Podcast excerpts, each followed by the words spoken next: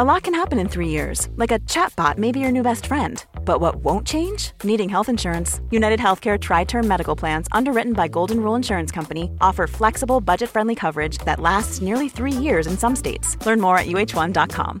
Hi, I'm Daniel, founder of Pretty Litter. Cats and cat owners deserve better than any old fashioned litter. That's why I teamed up with scientists and veterinarians to create Pretty Litter. Its innovative crystal formula has superior odor control and weighs up to 80% less than clay litter.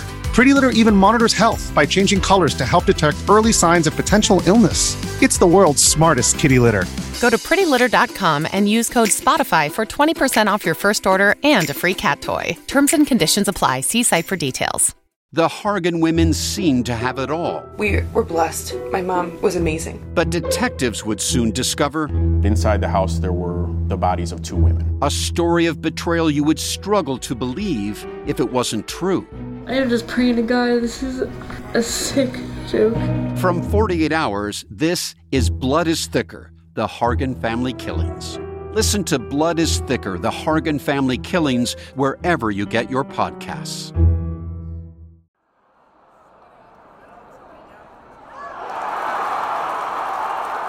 I guess if I could choose one of the most important moments in my life, I would go back to 1947 in Yankee Stadium in New York City. It was the opening day of the World Series, and it was the first time playing in a series as a member of the Brooklyn Dodgers team. It was a history making day. I was proud of that. And yet, I was uneasy in the hurricane eye of a significant breakthrough.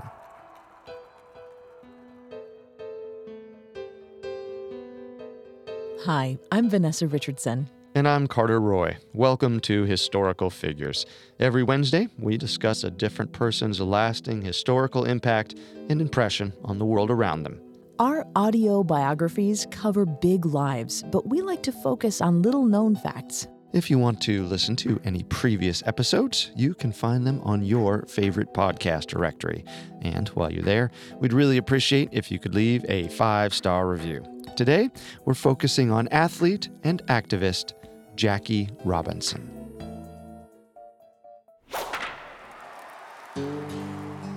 Jackie Robinson was the first black man in America to cross the color line and play baseball in the major leagues, a significant achievement in and of itself. But it's just as accurate to call him a leading pioneer for civil rights in the 20th century, even though he never set out to be one. From his earliest days, Robinson had a defiant nature that saw him confront the racism and unequal treatment he received as a young black man growing up in the United States. That nature, coupled with an impressive athletic ability, fueled achievements not just in baseball, but in three other sports as well. He even became an officer in a tank battalion in World War II. You could say Jackie Robinson was a soldier his entire life, and that didn't end when he finally put on a Brooklyn Dodgers uniform in 1947. That was, in many ways, just the beginning. Cairo, Georgia, in 1919 was in the deepest part of the South where Jim Crow laws segregated black Americans from the rest of society.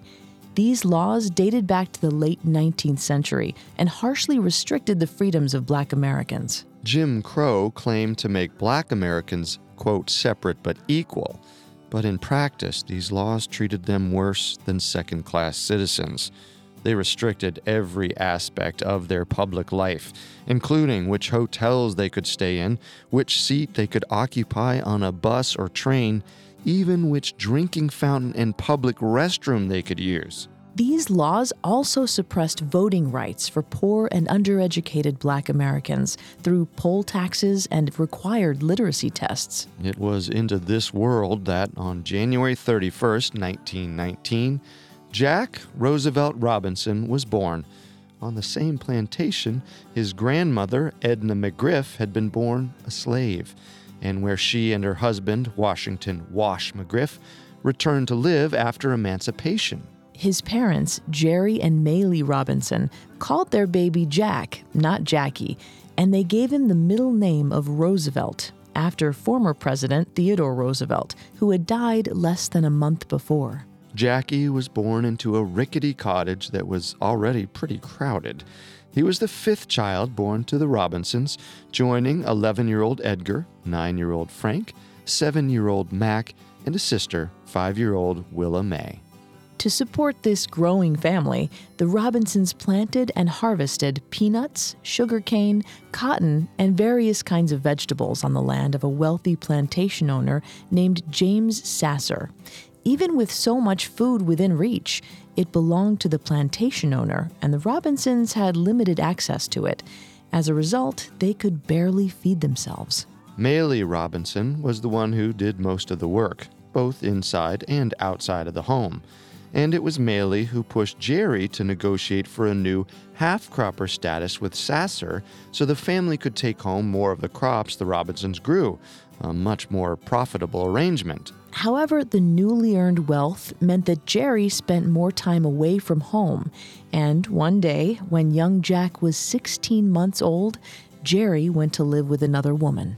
Well, this was no small crisis for the Robinsons, and Sasser himself who added sexism to his treatment of strong willed Maylie by blaming her uppity demeanor for driving away one of his workers. This was an insult with dark overtones.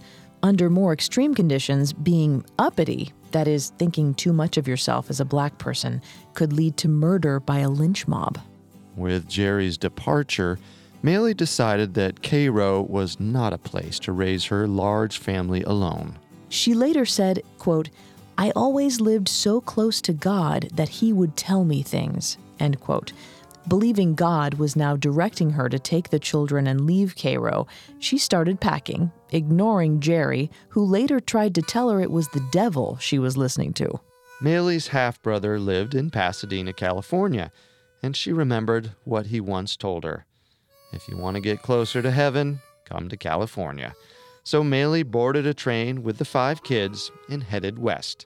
She couldn't have known it at the time, but she and the Robinson family were participating in the Great Migration, a movement of six million black Americans heading north and west to escape the Jim Crow South. The Robinson family's life in Pasadena was more pleasant, relatively speaking. The weather was more agreeable, and there were more job opportunities for black Americans. And most importantly, the extreme dangers of Jim Crow were nowhere to be seen. This didn't mean, however, that Southern California didn't exhibit prejudices all its own. For one thing, Pasadena was a predominantly white community.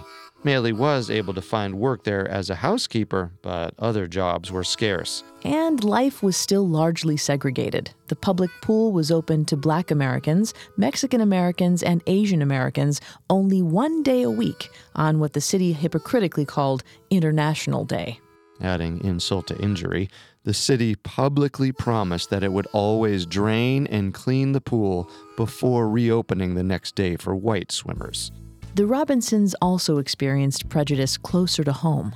When Maylie bought a house on Pepper Street in a largely white working class suburb, some of the neighbors quickly took offense. Someone living nearby called the police whenever he saw one of the Robinson boys roller skating on the sidewalk. He said black children frightened his wife. The children on Pepper Street also reflected their parents' prejudices, and one incident showed the confrontational side that Jack Robinson displayed all his life. Once in 1927, when Jack was eight, a neighbor girl was shouting racial epithets at him. He quickly responded, calling her the only bad word he could think of for a white person. The little girl's father heard the commotion and rushed outside. Before long, the man and boy were throwing stones at each other. On at least one occasion, the threats got ugly and downright dangerous when someone placed a burning cross on the Robinsons' front lawn. Robinson later remembered that his mother never lost her composure and always made perfectly clear to the family that she wasn't afraid. But she found ways to quell the hostilities, like doing chores free of charge for her wealthiest neighbor. They were not easy years. Starting in 1929, the Great Depression hit the black community hard. In some places, the black unemployment rate was twice or even three times that of white America. Maylie worked long hours to make ends meet. Robinson later said the children saw her so little that they often knew her only as hands caressing them at night or a voice in their sleep. Her employers allowed her to bring food home, but often it wasn't enough. Some meals at the Robinson house consisted of sugar water and bread. In addition to these hardships, ever present discrimination was shaping Jackie into a resentful child. In his early teens, he joined the local Pepper Street Gang, a group of poor black, Japanese American, and Latino kids who would steal from local shops, throw clods of dirt at cars, and swipe golf balls from a local course. Jackie strayed from home for longer and longer periods, and his grades in school suffered. At 14, he became the leader of the gang, which led to his first run in with the law. The police caught the boys swimming illegally in a local reservoir. The sheriff forced them at gunpoint down to the station, where he interrogated them under hot lights for hours. When they begged for water, the lawman placed watermelon on the floor and forced the boys to eat it while on their hands and knees. This was an overtly racist gesture, since some of the gang members were black and watermelon was often included in racist depictions of black people. As the exhausted boys quenched their thirst, the police taunted them and took photographs. Not surprisingly, incidents like this fueled Jackie's resentment. In addition to illegal hijinks, Jackie went out of his way to defy local authorities in symbolic ways. He resented being made to sit in the balcony at the local movie theater, so he upset white patrons by sitting somewhere down front. He also sat at the white only lunch counter at Woolworth's until somebody finally served him lunch. He kept getting arrested. In one instance, he was apprehended for having a verbal altercation with a white motorist. A local cop shoved the barrel of his revolver into Robinson's stomach to make the arrest, a moment that terrified him. In spite of all this, or maybe because of it, the teenage Jack Robinson had no intention of backing down where racist police practices were concerned. But Maylee saw trouble in some of the decisions Jack was making, and she sought ways to help put him on a higher plane. By 1938, Maylee Robinson was worried about the direction her 19 year old son Jack was heading, so she asked Karl Downs, the young pastor of her local church, to talk some sense into him. Straightening up wasn't really on Robinson's mind at the time, that's for sure. He was excelling in sports in junior college, but while away from athletics, he would fall into his old habits of pulling pranks and getting into scrapes with the law. One night, the 25 year old Downs went looking for Robinson. He parked his car near a group of teenagers in downtown Pasadena and asked if Jack Robinson was hanging out there. No one answered, but word got back to Robinson, who started attending Downs Church out of sheer curiosity. Reverend Downs had experienced racism in his own life and sometimes in his own church denomination, but he sought peaceful ways to confront it. He emphasized in his church sermons that it was sometimes necessary to suffer in the short term to achieve higher objectives later on. This struck a chord with Robinson, who was starting to focus on his future. He had, at the same time, got a stern talking to by a local mechanic named Carl Anderson, who told Robinson that gang life was hurting his mother and was beneath him. Robinson left the old gang behind and made a fast friend of Reverend Downs, who became a mentor and father figure. It was a friendship that lasted a lifetime. While it was the Reverend Karl Downs that gave Robinson moral inspiration, it was his older brother, Mac Robinson, that inspired him to pursue athletics. 22 year old Mac was a stellar athlete in his own right, making the U.S. Olympic team and traveling to Berlin for the 1936 Summer Olympic Games. We've all heard how Jesse Owens embarrassed Adolf Hitler's vaunted Aryan team by winning gold medals in the 100 meter, long jump, and relay events. But it's less known that Mac Robinson, Jack's brother, was also part of America's triumph at those games.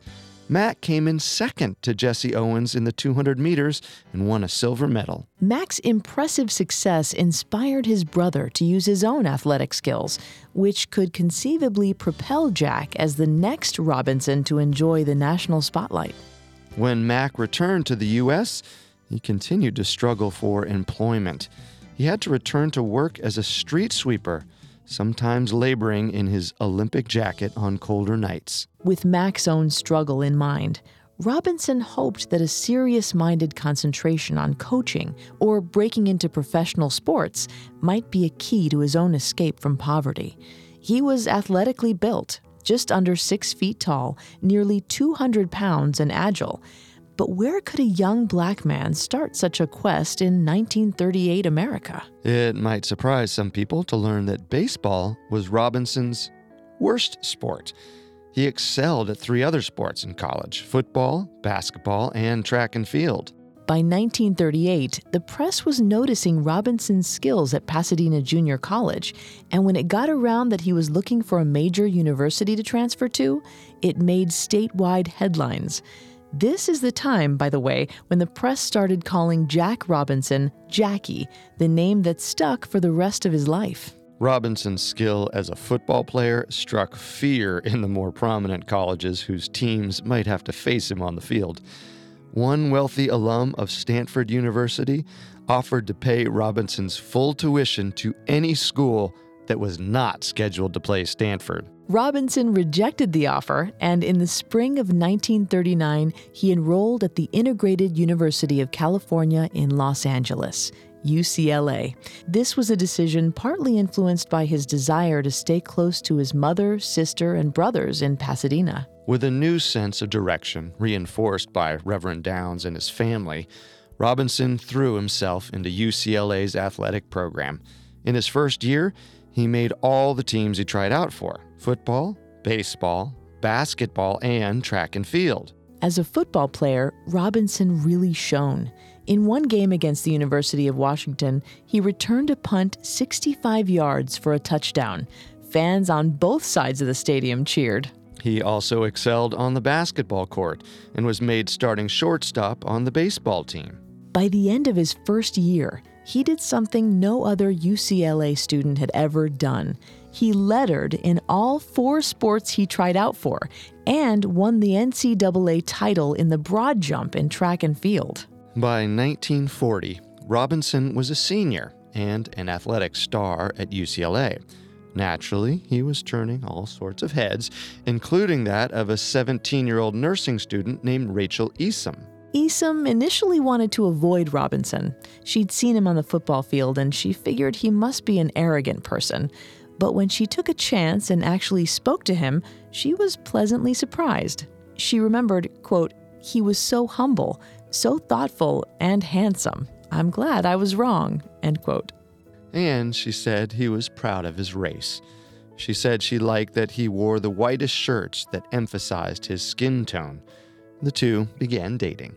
She called him Jack, he called her Rae. The two later said they always knew they were meant for each other. By 1941, the 22 year old Robinson was growing restless. Near the end of his last senior term, and with his athletic opportunities behind him, he dropped out of UCLA. Maylie and Rachel Isum were both utterly opposed to the idea, but Robinson stood firm. He said he had to start thinking about supporting his family.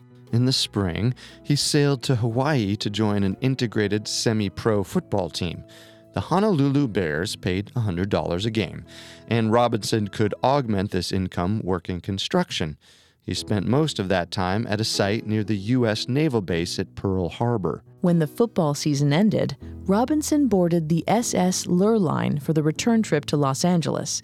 It was December 5th. Two days into the voyage, Robinson noticed something strange. The crew of the Lurline were painting the portholes black. This was the first indication that everything was about to change for him and for the world. On that day, December 7th, 1941, the Japanese bombed the island he had just left behind. Robinson arrived to a U.S. mainland now at war. He knew it would only be a matter of time before he would join the millions of black men who were now eligible to fight for their country. The draft notice came on April 3, 1942, and in May, Robinson reported to Fort Riley, Kansas for basic training. He excelled as a marksman, and his athletic abilities and college education made him eligible for officer school. But when he applied, they turned him down. Because racism was alive and well in the Army. Not only was Robinson denied a chance to become an officer, he wasn't even allowed to play on the baseball team. The coach said he would rather disband the team than allow a black man to play on it. Help arrived in the form of a world famous black athlete. The heavyweight champion of the world, Joe Louis, enlisted in the Army and was also assigned to Fort Riley. The two got acquainted, and soon after, Louis made a call to a friend at the U.S. War Department, which was all it took to open the door for Robinson. He was accepted to officer candidate school and graduated a few months later as a second lieutenant. In March of 1943, Lieutenant Robinson made a trip back to California and asked Rachel to marry him. She happily accepted. But distance strained their relationship. Rachel wrote to Robinson and told him she was joining the Cadet Nurses Corps. Robinson was furious, thinking she had joined the Army and would be around other young soldiers. This was a misunderstanding. The Cadet Nurses Corps was not part of the Army. Robinson wrote an angry letter to Rachel insisting that she change her mind. But Robinson's fiance was as strong minded as he was. Rachel returned her engagement ring, saying that Robinson had no right to tell her what to do. Now, Robinson would have to face the most daunting challenge of his life so far without her. Our story will continue in a moment after a brief message. This episode is brought to you by Etsy. Sound the gifting panic alarm. You need to get an amazing gift. Wait, no, the perfect gift. Relax. Now you can use gift mode on Etsy. Gift mode on Etsy takes the stress out of gifting, so you can find the perfect item for anyone and any occasion. It's easy. Just tap or click gift mode on your Etsy app or Etsy.com. Then answer a few short questions about who you're shopping for and what they like. And gift mode instantly gives you curated gift ideas based on hundreds of personas. Now it's simple to find gifts made by independent sellers for all the people in your life. So whether you need a housewarming gift for the new homeowner or a birthday present for the pickleballer, Gift Mode has you covered. Need to find the perfect gift? Don't panic. Try Gift Mode on Etsy now. Are you looking for a view of the world that's a bit different? Hi, I'm Jason Palmer, a host of The Weekend Intelligence, a podcast from The Economist. Join us to hear the stories that matter most to our correspondents and editors. Every Saturday, we introduce you to people and ideas that take you outside the ordinary and expand your horizons one episode at a time. Join us and see the world from a new perspective. To listen free until May 31st, search Spotify for The Weekend Intelligence. And now, back to historical figures. In April 1944, 25 year old Jackie Robinson transferred to Fort Hood in Texas. He was assigned to the all black 761st Tank Battalion that eventually fought under General George Patton. Robinson's defiance of the racists around him had not abated with his recent graduation from officer training school. On July 6, 1944, exactly one month after D Day, Robinson boarded a city bus near the base. He had just received treatment for a recurring ankle injury and promptly selected a seat in the white section. It was then that a white bus driver yelled at him to move to the back. There was no way Robinson was going to submit to such an order, especially one coming from a civilian bus driver. Robinson refused to take any seat but the one he was in.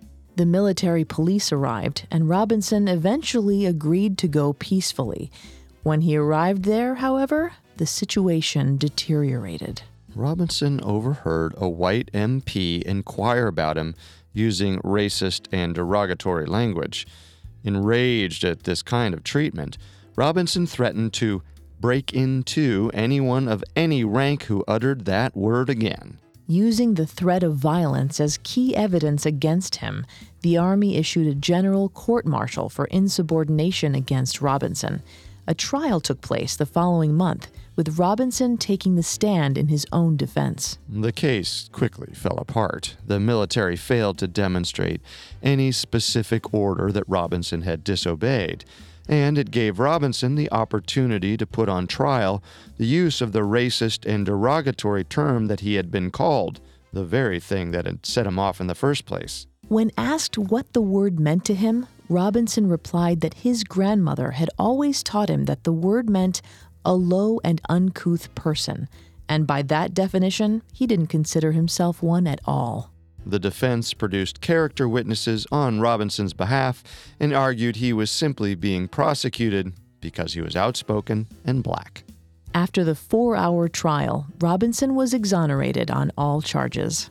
Even though he was awarded this moral victory, he felt betrayed by the Army. Citing his recurring foot injury and the racially motivated persecution he had just suffered, Robinson applied for an early release. In November, the Army agreed to grant Robinson an honorable discharge. This was just as the 761st Black Panthers Regiment he might have led engaged in its first battles overseas. The 761st encountered heavy combat and severe casualties in northern France and later in the Rhineland.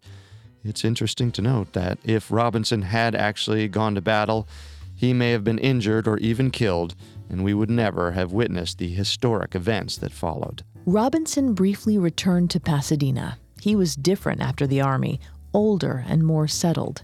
His mother thought it might be time for him to work things out with Rachel. They talked on the telephone, and Rachel agreed to meet Robinson in San Francisco.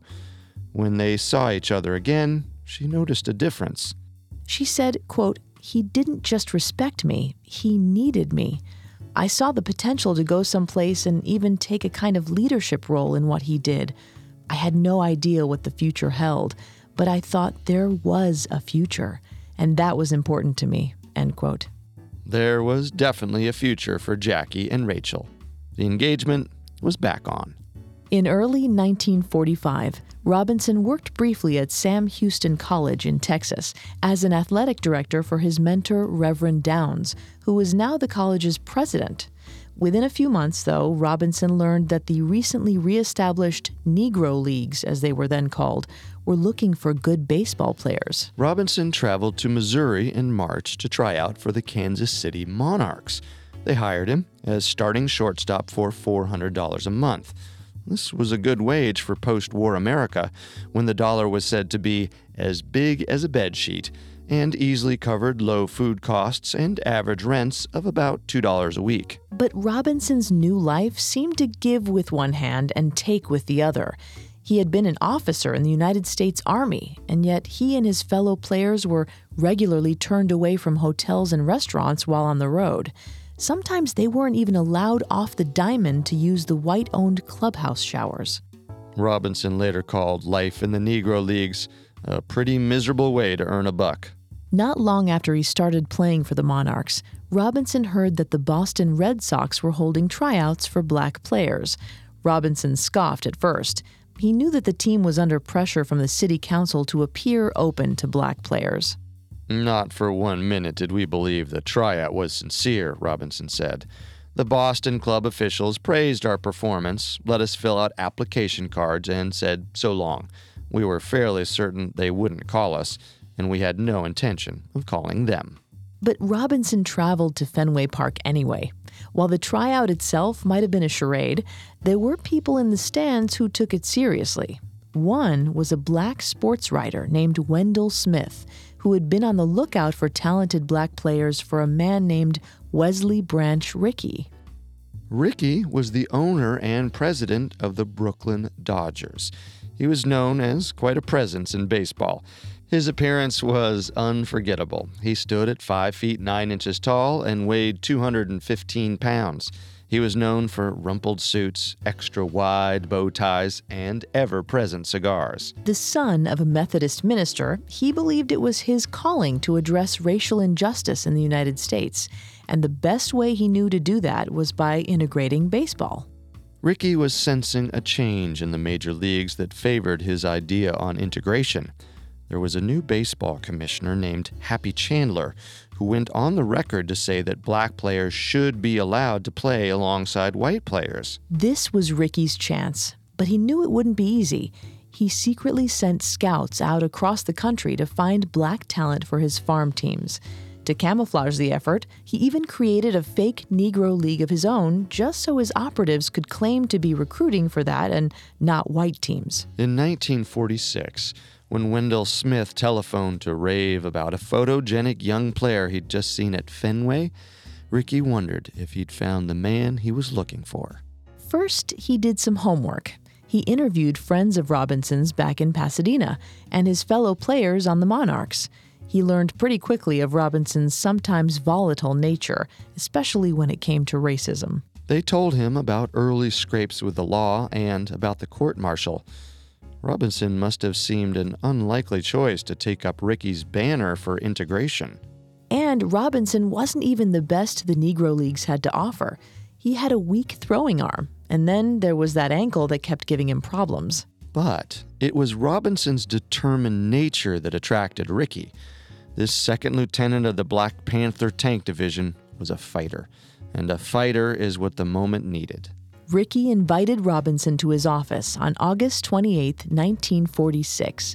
The two immediately bonded, not only over the game of baseball, but over their similar Methodist backgrounds. Rickey then dropped the bombshell, saying, We want you for the Brooklyn Dodgers. Rickey reminded Robinson of all he would face from the stands, especially while on the road. Rickey repeated every slur he could think of. He even screamed at Robinson, just to remind him of how it would feel. Then he said that for their experiment to work, Robinson would have to practice the age old Christian admonition to turn the other cheek. Robinson paused for a moment, then said, quote, Mr. Rickey, do you want a player who's afraid to fight back? No, Rickey answered. Quote, I want a player with guts enough not to fight back. They'll taunt you, say anything to make you fight, anything to bring about a race riot. If they succeed, they'll be able to prove that having a black man in baseball doesn't work. End quote. Robinson must then have remembered the lessons he'd learned from his mother when she did chores for free on Pepper Street, and from the Reverend Downs, who inspired his congregation with positive sermons. In what must have felt like an enormous sacrifice play, Robinson decided to fight racism by peaceful means. He promised Rickey he would play ball without payback. The first part of Rickey's plan was for Robinson to play on the Brooklyn Club's farm team in Canada, the Montreal Royals. This would be a first test for integration and prepare Robinson for the rigors of the major leagues. Rickey had also hoped to sign two other black players, but mounting pressure from sports writers, New York's Mayor LaGuardia, and even the local Communist Party forced Rickey's hand. He called a press conference in Montreal with the president of the Royals and Robinson himself present. Robinson won over the reporters in the room. When one asked if he was worried for his safety, Robinson said he was concerned but ready to take the chance. Quote, and maybe I'm doing something for my race. The deal was done. Robinson was about to become the first black player in a league of 399 white players. Also, during that first fateful interview, Branch Rickey asked Robinson if he had a girlfriend.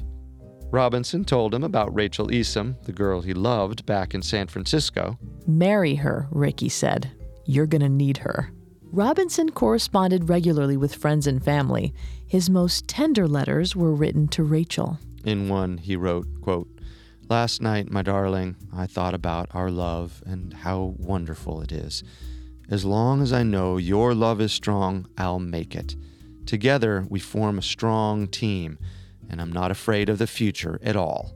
Maybe taking Branch Rickey's advice, Jack Roosevelt Robinson married Rachel Annetta Isum on February 10, 1946. The bride wore a Saks Fifth Avenue dress she'd put on layaway for a year. Robinson's mentor and friend, the Reverend Karl Downs, led them in their vows at the Independent Church of Christ in Los Angeles. As Rickey foresaw, Jack and Rachel would prove to be a powerful partnership. And they would soon learn together just how mean the national pastime could be. The couple spent the latter part of their honeymoon at spring training in Daytona Beach, Florida, Rickey made sure Rachel got an exemption from the rules that allowed her to be the only wife at the camp. The Robinsons traveled by air to Florida, but each leg of the trip was worse than the one before it. They regularly got bumped for white passengers at each connection. They finally had to settle for a bus ride from Jacksonville to Daytona. They sat in the back. This was a hostile testing ground for Rickey's experiment. Central Florida, at the time, particularly in the inland counties, was still a Jim Crow stronghold. On the first day of practice in Sanford, Florida, near Daytona Beach, the press followed Robinson, and the news of his mere presence stirred up local hostilities. They asked him leading questions about whether he could get along with white players. Robinson was calm and polite. He said he was used to working with white people because he'd been in college and in the Army, and that he was just concentrating on making the Montreal team. When asked what he'd do if a pitcher threw a ball at his head, he answered, I'll duck. The first exhibition game was against the Dodgers on March 17th, and then they hit the road. Many Southern teams refused to play against Robinson. Perhaps because of the strain of facing this hostility, Robinson struggled at the plate. But Rickey still believed. He said he was sure Robinson was going to be a great ball player. And during this difficult time, the Robinsons were growing even closer. Rachel later said, quote, It was us against the world. We enjoyed that. End quote. Opening day of the regular season saw Robinson still on the field, playing second base. It was an away game in New Jersey against the Jersey City Giants. This was the day Robinson would have to show what he was capable of. And in spite of the pressures on him, he succeeded. He hit his first home run the second time at bat, and he thrilled the mixed race crowd with a skill he became famous for stealing bases. He scored four runs that day, and the Royals sailed to a 14 1 victory. It was the debut that Branch Rickey and Robinson had hoped for. The hometown Montreal fans were welcoming to the Robinsons, but fans and players on the road were every bit as brutal and racist as Rickey said they'd be. At almost every stop, racist taunts rang from the stands. Pitchers aimed for Robinson's head. Players sliding into second tried to spike Robinson's Achilles tendon with their metal cleats. And this antagonism wasn't limited to the southern states. Robinson called the Syracuse New York Chiefs the worst of all the teams he faced that year.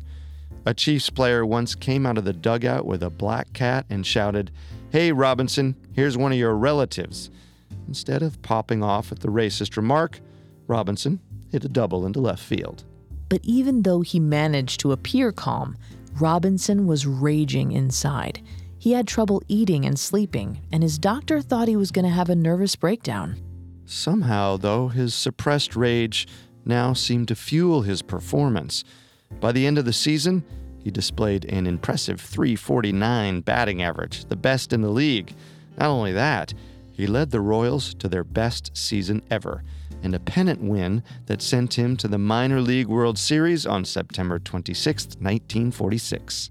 Also called the Little World Series, the championship pitted the Royals against the Louisville Colonels.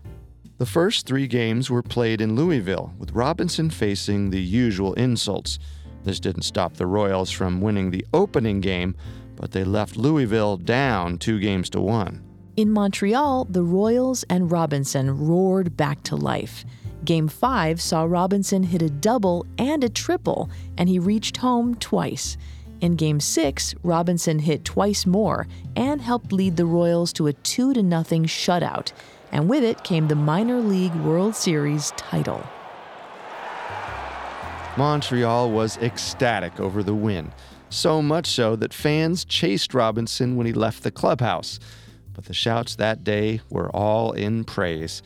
Fans lifted Robinson on their shoulders and paraded him down Ontario Street for all to see. It proved to be a season of triumph for Jackie and Rachel Robinson because in November of 1946, Rachel gave birth to their first child, Jack Roosevelt Robinson Jr., born in Los Angeles. On April 10, 1947, Jackie Robinson got a phone call, one he knew was coming.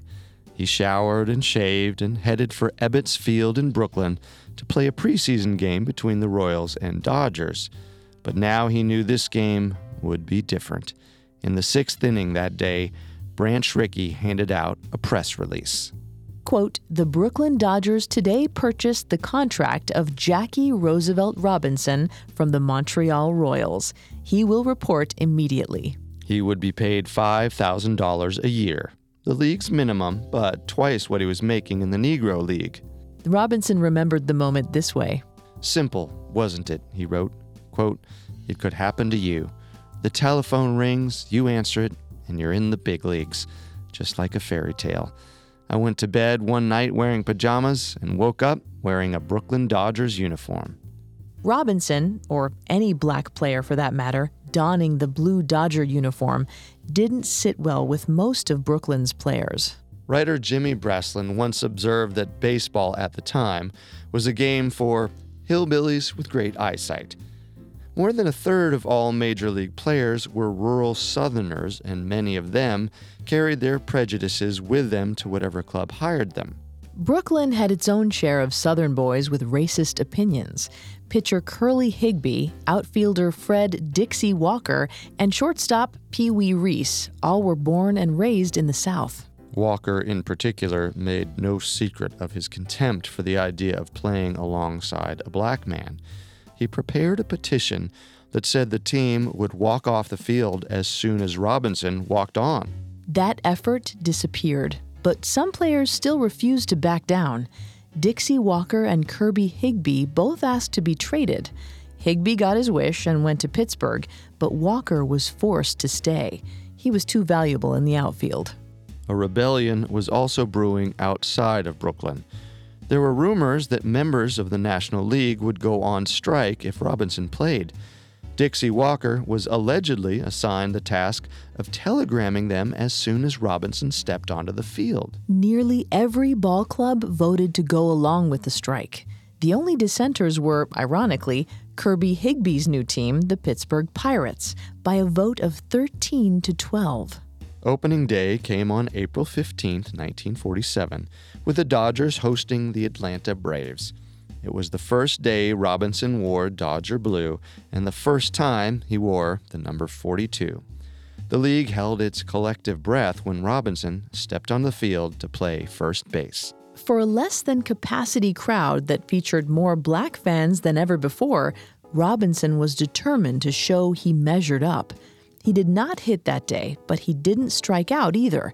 He walked, reached on an error, and scored a run, helping push the Dodgers to a 5 3 win over the Atlanta Braves. And just as importantly, there would be no strike, and no big league player refused to play in any game that season. Robinson's good showing continued as he rounded out the week with his first big league home run against the New York Giants at the Polo Grounds.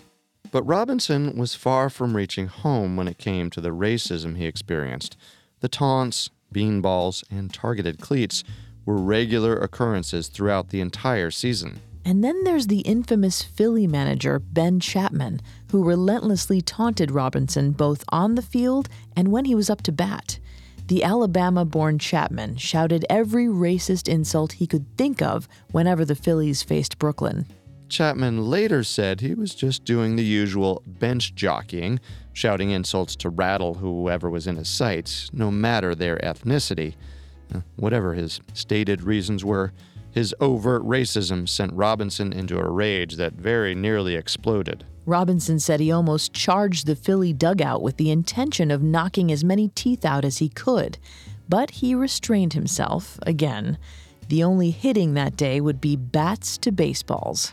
Perhaps the worst abuse for Robinson came on May 13, 1947, in Cincinnati, Ohio. Robinson played well, getting a walk, a single, and a run, but the racist slurs came down with such fury that Pee Wee Reese, a local from nearby Louisville, reputedly felt compelled to put an end to the abuse. He put his arm around Robinson in the infield as a show of support. This simple act of solidarity allegedly quieted the crowd. The details of what happened that day are debated, but the moment has become so mythic that a statue stands at Coney Island to commemorate Robinson's bravery. Rachel Robinson made sure she attended every home game, in spite of the abuse she still sometimes heard from the fans around her. She would commiserate with Robinson as they left the field, but talk of baseball stopped at the front door. She put it this way quote, The fight was outside, it wasn't in our house, end quote. Rachel also gave him crucial advice when it was needed. Whenever racists started using racist epithets or making jokes about cotton picking, she would insist that her husband just, quote, shut him up by hitting. And Robinson was starting to do just that. His popularity was growing with white fans as well as black. Special trains were added to railroad schedules to accommodate the crowds heading for Brooklyn's away games. Among other theatrical flourishes, it was Robinson's skill at base stealing, and especially at stealing home, that made him fun to root for. Attendance increased, proving everyone wrong who said Robinson was bad for business. He proved to be very good for business, and not just for the Dodgers. When Brooklyn played the Cubs, Wrigley Field sold out with its largest paid crowd in history. Robinson finished the season with a 297 batting average, and he led in home runs, doubles, runs scored, and total bases. The Sporting News named Robinson their first ever Rookie of the Year, but what may be the most surprising honor was the grudging praise that came from Dodgers outfielder Dixie Walker, who in the preseason had drawn up a petition to keep Robinson off the baseball diamond. He said, quote, he is everything Branch Rickey said he was when he came up from Montreal. Joe DiMaggio up, holding at a club down at the end. Big fella sets, hat and pitches, the curveball high outside for ball one. So the Dodgers are ahead 8 to 5. And the crowd well knows that one swing of this bat, this fellow's capable of making it a brand new game again. Joe leans in. He has one for three today. Six hits so far in the series. Outfield deep, round toward left, the infield overshifted. Here's the pitch. Swung on, belted. It's a long one, deep into left center. Back for Gionfriddo. Back, back, back, back, back, back. He makes a one-handed catch against the bullpen. With Dodger sports announcer Red Barber calling the plays, Brooklyn faced their perennial rivals, the New York Yankees, in the 1947 World Series. This was what Robinson would call his greatest moment the vindication of his and Branch Rickey's risky experiment, the quote, hurricane eye of a significant breakthrough, the moment when baseball would be integrated for good, with other institutions in the United States to follow. It would be an even better story if the Dodgers had won that series, but it was not to be yet. Brooklyn lost in seven games, and then, as every year, the cry went up in Brooklyn wait till next year. In spite of the loss and every hardship that led up to it, 1947 still proved to be a triumph for Jackie Robinson. Polls taken at the time showed he was second only to Bing Crosby as the most famous person in America. This put him ahead of Frank Sinatra, Eleanor Roosevelt, and General Dwight D. Eisenhower. Branch Rickey's bold plan had succeeded. His team was a pennant winner and very nearly the national champions. Robinson was an acclaimed member of the team, and he had played in a World Series. Rickey was now planning his next black player, a star of the Negro and Mexican leagues, catcher Roy Campanella. By 1948, the pressure was off Robinson to suffer within what Rickey had called his armor of humility. He became more outspoken. He challenged umpire calls and criticized the league's lack of black third base coaches. And he played the best he had so far, leading the league in hits, batting, stolen bases, and RBIs. And he maintained a batting average that was near 300. He reached another milestone, too. He was the first black player voted into the All Stars team. Only Red Sox's megastar outfielder, Ted Williams, received more votes. And yet, with all of these advances, inequities remained. Robinson and Campanella still had lockers assigned in a far corner of the clubhouse and showered separately from the white players. The late 1940s were a politically charged time, and not just because baseball was integrating. The United States was in the throes of an anti communist fervor that continued to build. Robinson found himself in the middle of the communist versus capitalist debate as well. At the urging of anti communist Branch Rickey, Robinson offered testimony designed to refute a statement made by black bass baritone singer and actor Paul Robeson. While in Paris, Paul Robeson claimed that other black Americans would never defend the United States against the Soviets in a war because of the inequities they suffered at home. In a very public speech, Robinson called Paul Robeson's claim false and that he and millions of other black Americans were patriots who would support their country. Robinson's words received a mixed reaction from some quarters of the black community who regarded Paul Robeson as a hero. Paul Robeson himself never lashed back at Robinson, but he did heavily criticize the congressional investigation for pitting the ball player against him. He had reason to be critical. Those hearings cast a cloud over the singer and eventually destroyed his career in the U.S. Getting political did not hurt Robinson, who enjoyed continued success on the baseball field. The 1949 season proved to be his finest yet, in spite of the fact that Brooklyn lost another World Series to the unstoppable Yankees. At 30 years old, Robinson managed to shine. He was voted MVP of the National League and led all other players in batting and stolen bases. And by now, Robinson was getting the Hollywood treatment. In 1950, he starred as himself in The Jackie Robinson Story, though Rachel sat that one out, making way for Ruby Dee to play her role. Besides, she was busy with the new baby. On January 13, 1950, the Robinsons welcomed baby Sharon into the world. To celebrate, 30 year old Jackie Robinson passed out cigars in Harlem. 1950 also saw Robinson come into his own as a public figure. Though some in the press felt he was getting too outspoken, he got into a public tussle with major league umpires, whom Robinson claimed made bad calls and threw him out of games, all because he was black. This was also the year that Robinson lost his most trusted ally in the Dodger organization. Branch Rickey was forced out as manager and co owner, though the two remained close. Robinson must have felt the loss keenly, especially with mounting threats he'd be shot from the stands. Unrattled, Robinson continued to play and led the league by batting 400 in the summer of that year.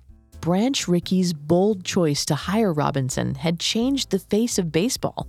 More and more black players were hired across the league. Fans did not abandon their teams. And on October 3rd, 1951, another milestone was reached, though the Dodgers certainly didn't see it that way at the time. Brooklyn faced the New York Giants in a playoff series and suffered a crushing loss in Game 3 of that series. But they did so against another integrated team led by black players Monte Irvin and Willie Mays. 1952 was again an unqualified success for Robinson. In spite of new physical struggles caused by a recent diagnosis of diabetes, the Dodgers won 96 games and recovered from that stinging loss to the Giants the year before. That season, Robinson batted 308 and hit a career best 19 home runs. And back at home, Rachel gave birth to their third child. David Robinson made his debut in Brooklyn in May. 1952 also saw the Dodgers face the Yankees in another World Series. What do you think, Vanessa? Would this be the year? No, not this year. The Yankees won again, four games to three. By 1955, the face of baseball had changed forever. For a time, there were more black starting players on the Brooklyn team than white players, and the public was becoming more aware of racial prejudice in American society with 35 year old Robinson remaining at the visible center of the discussion. 1955 also saw the beginning of the end of Robinson's regular player status. He was hitting only 256 and sat out nearly 50 games because of ankle and knee injuries. In spite of that, the Dodgers won the pennant, led by younger players like Duke Snider, Roy Campanella, and Don Newcombe. They were headed for another World Series. And can you guess against who, Vanessa? The New York Yankees, again. Mm-hmm. Uh, would the Dodgers ever win a series against their crosstown rivals? And would Jackie Robinson finally be on the winning team? For the 36 year old Robinson, time for that dream was running out. We'll return to our story in just a moment from the Parcast Network. Hear that? It's the sound of someone whacking the ground with a rake. Specifically, they're beating around the bush. which we've done enough of in this ad too, so let's get right to it. The new Moneymaker scratch off from the Ohio Lottery doesn't beat around the bush. Money Maker. Play the game and you could win money up to $2 million. With more than 88 million in prizes ranging from 50 to $500, Moneymaker cuts right to the cash. Lottery players are subject to Ohio laws and commission regulations. Play responsibly. And now back to our story. The Dodgers had already made eight attempts at winning a World Series, five of which were with Jackie Robinson.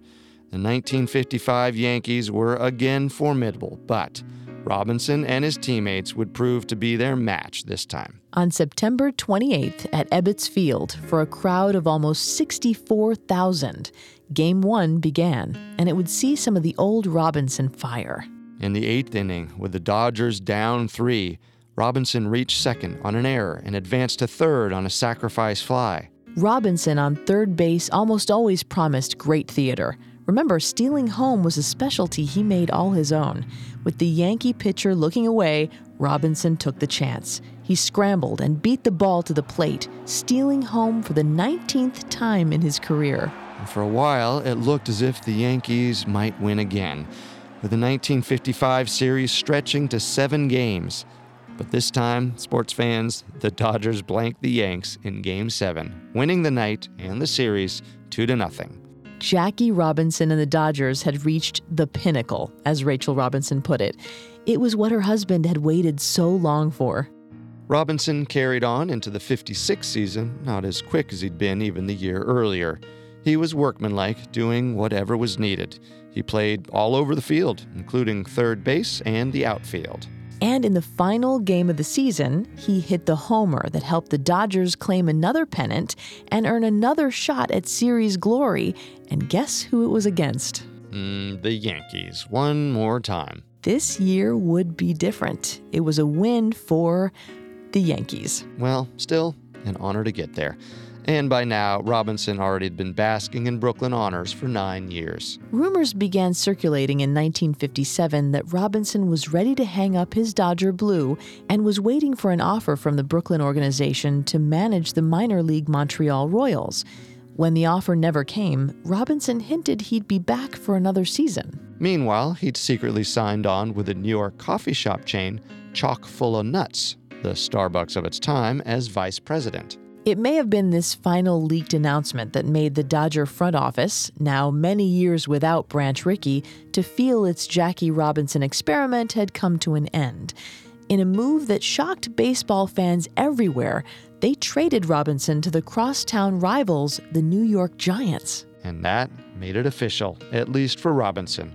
It was time to bid the major leagues goodbye. Robinson retired from baseball on January 5, 1957. He was 37 years old. His was a legacy few could equal. He left baseball with an impressive 311 batting average, 137 home runs, 4,877 times at bat, 1,518 hits, 734 runs batted in, and one record that had yet to be broken. His specialty 197 stolen bases.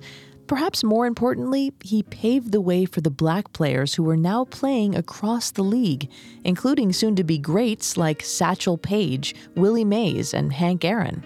After baseball, Robinson became active in business and continued his work as an activist for social change.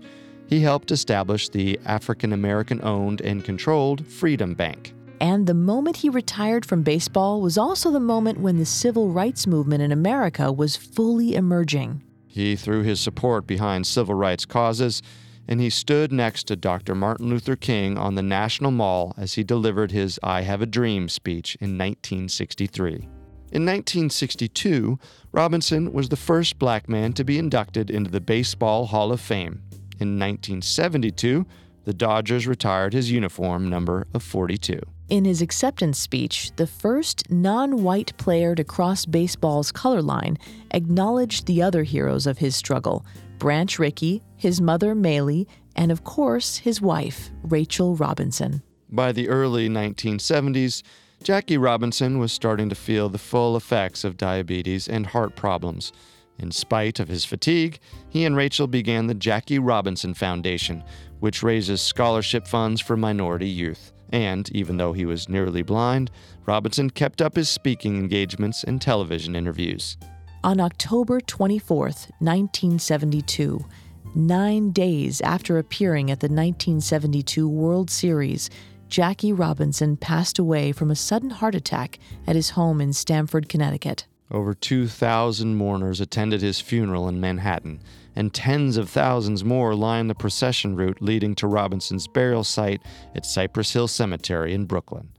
The Reverend Jesse Jackson gave the eulogy, saying, quote, His feat on the baseball diamond made it more than a sport, a narrative of achievement more than a game. For many of us, it was a gift of new expectations. End quote. Rachel Robinson carried on the work of the foundation after her husband's passing. She also continued as an assistant professor at Yale School of Nursing, co authored a book about her husband, and became an eloquent chronicler of her husband's story. Over her lifetime, she received 12 honorary doctorates and the Congressional Gold Medal in 2005. The rest of the Robinson children garnered their own accolades. His eldest son, Jack Jr., served in Vietnam but struggled with heroin addiction upon his return. He kicked the habit and became assistant regional director of the drug rehab center where he began his recovery. Tragically, he died in an auto accident in 1971. Daughter Sharon enrolled at Howard University in 1969 to study nursing, like her mother, and later at Columbia, where she studied midwifery. She is now an author and serves as the educational consultant for Major League Baseball. The youngest son, David, became involved with both civil rights and the work of the Jackie Robinson Foundation in the 1970s. Today, he grows coffee in Tanzania with his wife and 10 children and carries on his father's example of political activism. On April 15, 1997, on the 50th anniversary of Robinson's first game in the majors, Major League Baseball retired the number 42 as a tribute to his legacy, which reaches well beyond baseball. But perhaps a more moving tribute is Mallie Robinson's house that still stands on Pepper Street in Pasadena, and Jackie Robinson Park, which is just a home run's distance away, where neighborhood children of all races play softball, basketball, roller skate, and swim.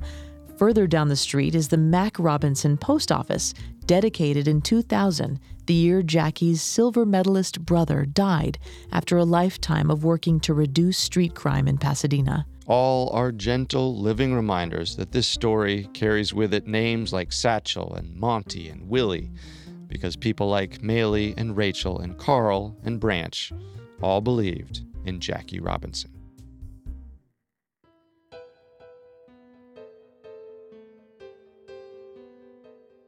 Thank you for joining us for another episode of Historical Figures. A new episode comes out every Wednesday, so don't forget to subscribe to Historical Figures on Apple Podcasts, TuneIn, Stitcher, Google Play, Spotify, or your favorite podcast directory. And while you're there, leave us a five star review. You can also find us on Facebook and Instagram at Parcast and on Twitter at Parcast Network or through our website, parcast.com. That's P A R C A S T.com. As always, we thank you for listening. Historical Figures was created by Max Cutler. It is a production of Cutler Media and is part of the Parcast network. It is produced by Max and Ron Cutler, sound design by Russell Nash, with production assistance by Paul Mahler. Additional production assistance by Maggie Admire and Carly Madden. Historical Figures is written by Graham Barnard and stars Vanessa Richardson and Carter Roy.